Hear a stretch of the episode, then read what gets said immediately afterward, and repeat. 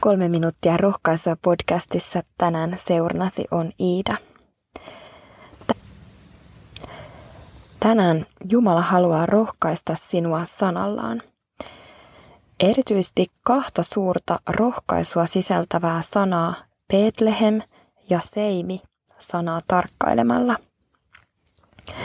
Luukan evankeliumin luvussa kaksi jakeessa yksitoista sanotaan: tänään on teille Daavidin kaupungissa syntynyt vapahtaja, hän on Kristus, Herra.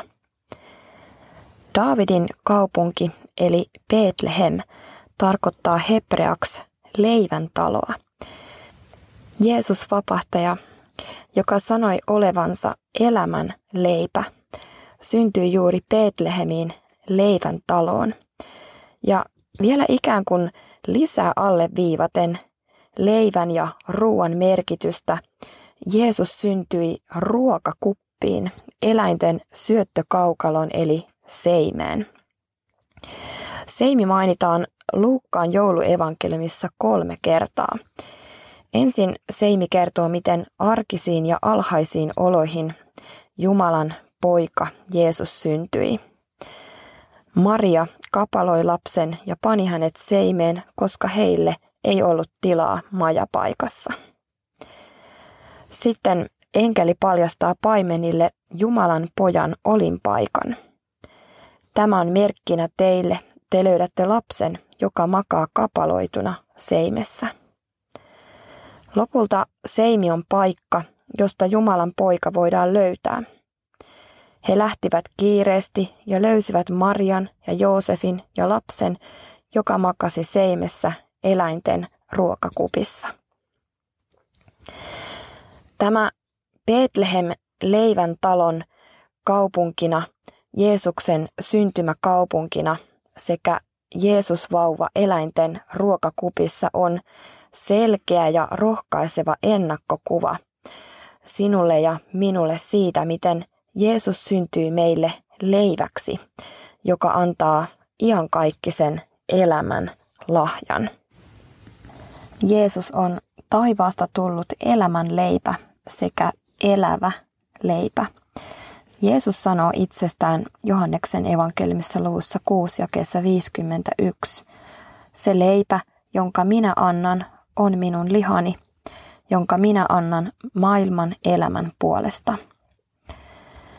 Jeesuksen ruumis on meidän edestämme annettu täydellinen uhri, jonka Jumala on valmistanut koko maailmaa varten. Hän on tullut meille eläväksi ja elämän antavaksi ruuaksi. Hänessä on iankaikkinen elämä, ja tästä elämästä pääsee osalliseksi jokainen, joka tuon leivän syö. Näin Jeesus Kristus, joka uskossa syödään, saa aikaan elämän meissä. Hänen elämänsä tulee meille syömisen ja uskomisen kautta. Ehtoollisessa me nautitaan Kristuksen ruumis ja veri syntiemme anteeksi antamiseksi.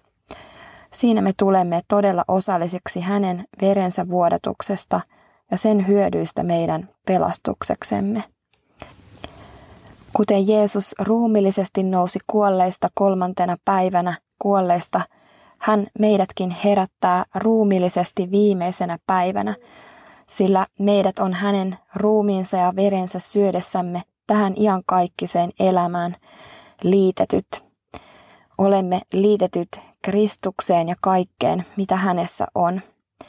Näin meidän ruumiimme, sielumme ja henkemme on kätketyt iankaikkiseen elämään Jeesuksessa, Kristuksessa, niin kuin aina ehtoollisen päätössanoissakin sanotaan.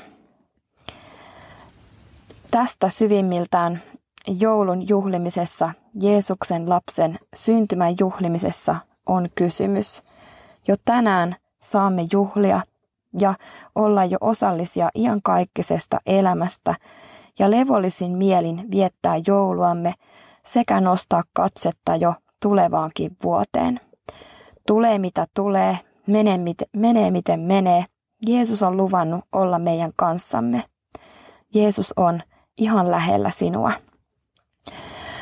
Saamme kaikessa turvata Jumalan huolenpitoon. Niinpä loppusanoiksi luen Jeesuksen rohkaisevat sanat sinulle.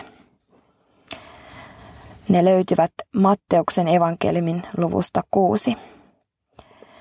Sen tähden minä sanon teille, älkää murehtiko hengestänne, mitä söisitte tai mitä joisitte, älkää ruumiistanne, mitä päällenne pukisitte. Eikö henki ole enemmän kuin ruoka ja ruumis enemmän kuin vaatteet? Ja kuka teistä voi murehtimisellaan lisätä ikänsä kyynäränkään vertaa? Älkää siis murehtiko sanoen, mitä me syömme tahi, mitä me juomme, tai millä me itsemme vaatetamme, sillä tätä kaikkea pakanat tavoittelevat.